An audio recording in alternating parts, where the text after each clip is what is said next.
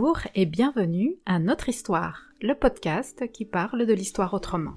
Je suis Lisselle. Et je suis Angeline. Notre point de départ, c'est le constat qu'en France, et d'une manière générale en Occident, l'histoire majoritairement proposée dans les médias, dans les écoles, dans les films et dans les livres, est une histoire centrée sur l'Occident, et qui raconte le point de vue des dominants, de ceux qui ont le pouvoir. Dans ces épisodes, nous vous proposons de quitter ce récit pour en explorer d'autres, avec des personnes de tous horizons, bien souvent non historiennes, et qu'on n'entend pas ou rarement dans les médias les plus connus. Nous recherchons le point de vue des subalternes, c'est-à-dire des personnes infériorisées, mais qui ont une capacité d'action et qui luttent contre toutes les dominations, de classe, de race, de genre, de sexualité ou encore du validisme.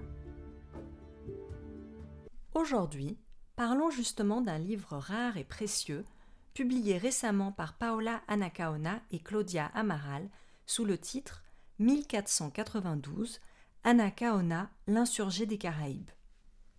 Ce livre, merveilleusement illustré, évoque la guerrière Anacaona et la résistance du peuple taïno à la conquête européenne des Amériques, là où elle a commencé, dans les Caraïbes.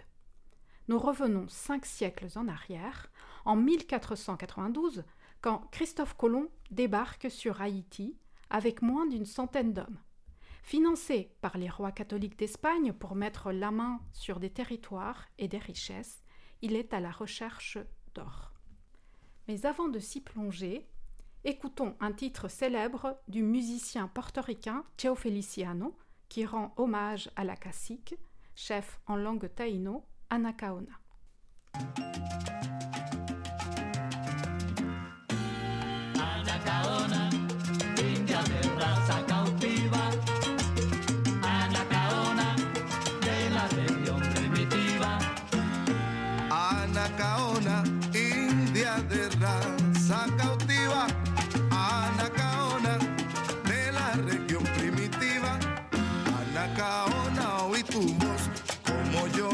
Cuánto gimió Anacaona oí la voz de tu angustiado corazón.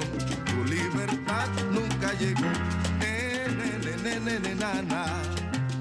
Anacaona, india de raza cautiva.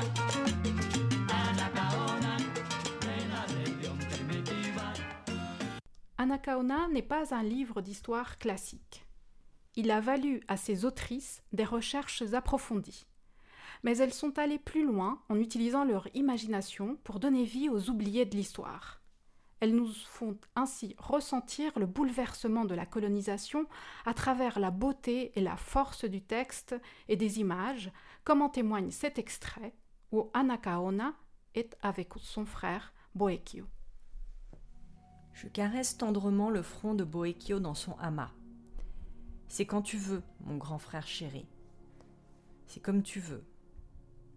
C'est toi qui choisis. Je veux partir seul. Je vais rejoindre notre cher père Concatequa, notre chère mère, nos ancêtres. Je vais retrouver la belle vie d'avant. Je ne pars pas bien loin, mais je ne pars pas en paix. Va, j'ai confiance en toi. Maintenant, finissons-en. Pose tes mains autour de mon cou, serre-moi tendrement. Accompagne-moi pendant que je m'en vais. Regarde-moi. Adieu, Sorette.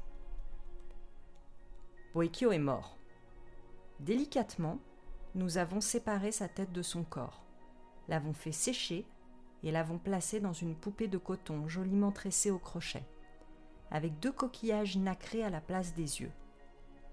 Boekio est devenu Zemi.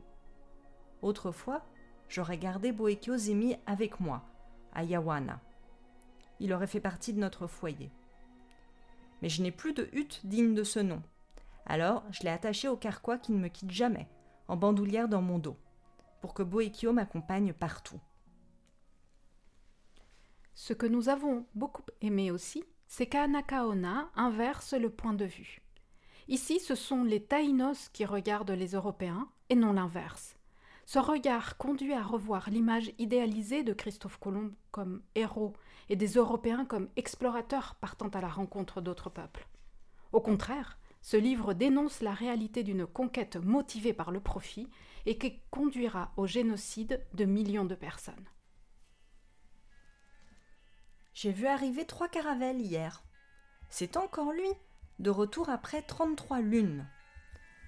Je repense à ce jour qui me paraît si lointain, ce jour funeste pour tous les Taïnos, où l'amiral a débarqué sur notre île, accueilli si joyeusement et si innocemment par roi Anagaric. Est-ce un grand jour pour la reine d'Espagne? Ce jour, premier de notre cohabitation avec les Européens, est le premier de notre déclin. Dans ce livre, les auteurs rendent hommage aux Taïnos, ce peuple exterminé par l'invasion espagnole en l'espace de 50 ans, en reconstituant la beauté et la richesse de leur univers. Dans leur société, les inégalités de classe étaient très faibles et la misogynie des Européens inconnue. L'ouvrage évoque leur langue, leurs arts, leur alimentation, leurs jeux, leurs artisanats ou encore leurs rites, notamment les émis et les areitos, ces cérémonies au cours desquelles les taïnos festoyaient, dansaient et racontaient des histoires. Écoutons un areito pratiqué encore aujourd'hui à Haïti.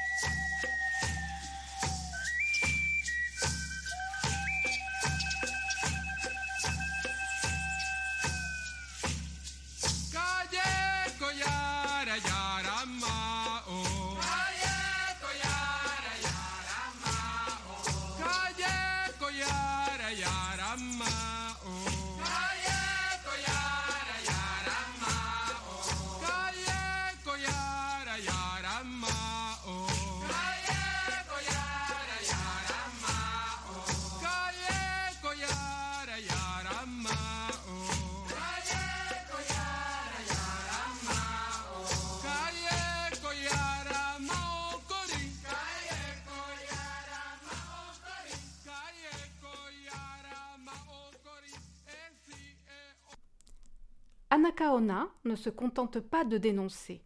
Il se veut un acte de résistance.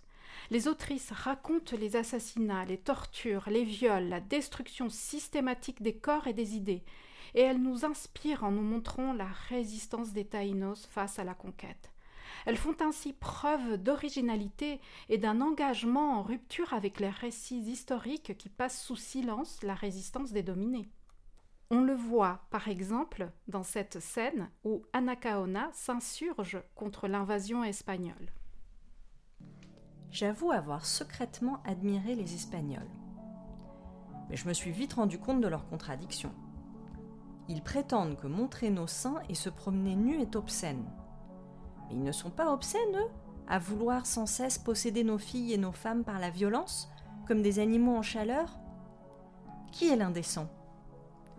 Les Wamiena barbus sont venus pour nous piller. Ils sèment la terreur sur notre terre pacifique. Ils sont une menace, car ils ne respectent rien. Au-delà de la résistance taïno, Anacaona illustre comment la colonisation des Amériques a bouleversé la planète. Car les Européens ont imposé d'abord aux Taïnos, puis au monde entier, leur façon de faire et de voir les choses, qui façonnent le monde dans lequel nous vivons encore 500 ans plus tard. Écoutons ce qu'en dit l'autrice Paola Anacaona. 192, ce que ça montre aussi, c'est que c'est le début de l'ère capitaliste et c'est le début de notre société moderne. C'est-à-dire que c'est à partir de là que la société s'est construite sur l'exploitation de l'homme par l'homme, l'exploitation de la nature, la prédation, le profit, l'accaparement.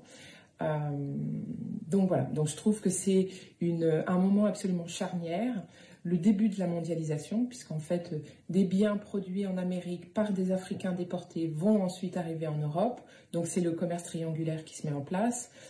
Vous trouverez les détails de l'ouvrage et des musiques citées dans ce podcast sur le site Ecarlab ainsi que sur notre page Facebook sur laquelle vous pouvez nous contacter pour participer à notre histoire. Merci de votre écoute et à bientôt.